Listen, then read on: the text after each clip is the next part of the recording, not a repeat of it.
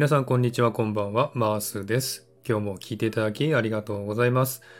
えー、久しぶりのいっかげつぶりのですね、えー、スピリチュアルのコーナーですけども、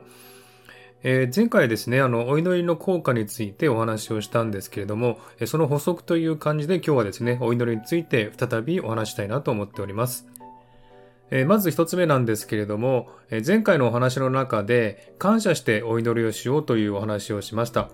えー、もちろん人間ですから、いいことがあれば感謝できます。でも大事なのは、嫌なこと悪いことが起こっても感謝のお祈りをしようということなんですね。もし神様がいたとして、私たちの成長のためにいろんな環境を与えてくれているとしたら、いいことも悪いことも意味があって与えられていると考えてみることが大事だと思うんですね。もちろん嫌なことがあったら、人間ですからモヤモヤするし、感謝もできないと思います。でももしそれが自分のためになることであるならば、そういったことも感謝して祈ることができるようになったら、とても素晴らしいんじゃないかなと思います。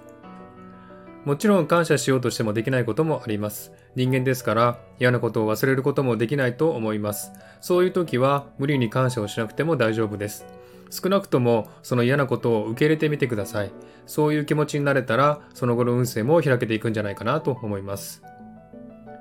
えー、それからふたつめなんですが、えー、このスタイフの配信者さんの中でゆりさんという方がいらっしゃいまして、その方はお祈りについていろいろお話ししているんですけれども、その中のね、配信の一つで NASA で行われているお祈りというタイトルの配信があったんですね。で、それを聞いて私すごく感動したんですね。で、何かと言いますとですね、 NASA の中でもですね、お祈りをしているというお話なんですね。で、ちょっとその内容をちょっとね、えー、抜粋してお話ししたいと思うんですけども、えー、ロケットを打ち上げる準備が整った後、 NASA では全員でお祈りをします。全員のエネルギーが一致するまでずっとやり続けます。それをしないと、とてもじゃないけど宇宙空間で、えー、飛行機よりも大きいロケットをものすごい速さで数ミリ数秒という単位でコントロールして安全に飛ばすということはできないのです。えー、祈りを通してスタッフ全員の心を一致させていくと、なぜか不思議なことに、その後の調整が必要な部品があったり、スケジュールの調整があった時、関係者全員に同時に宇宙から指示が降りてくるんです。えー、そしてタイムレスでそこから動いていくのですというお話をされてたんですね。えー、これを聞いてすごいなと思ったんですね。やっぱりお祈りの効果ってものすごい大きいんだなって、すごく感動したんですね。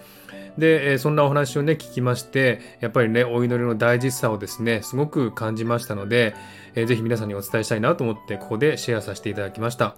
えー、ぜひ皆さんもですね、夜寝る前とか朝起きた時とか、ちょっと簡単にね、一言だけでもいいですのでね、お祈りという行為をね、していただければ、えー、すごくね、えー、運勢も開けるし、自分の心もね、えー、開いていくんじゃないかなというふうに思います。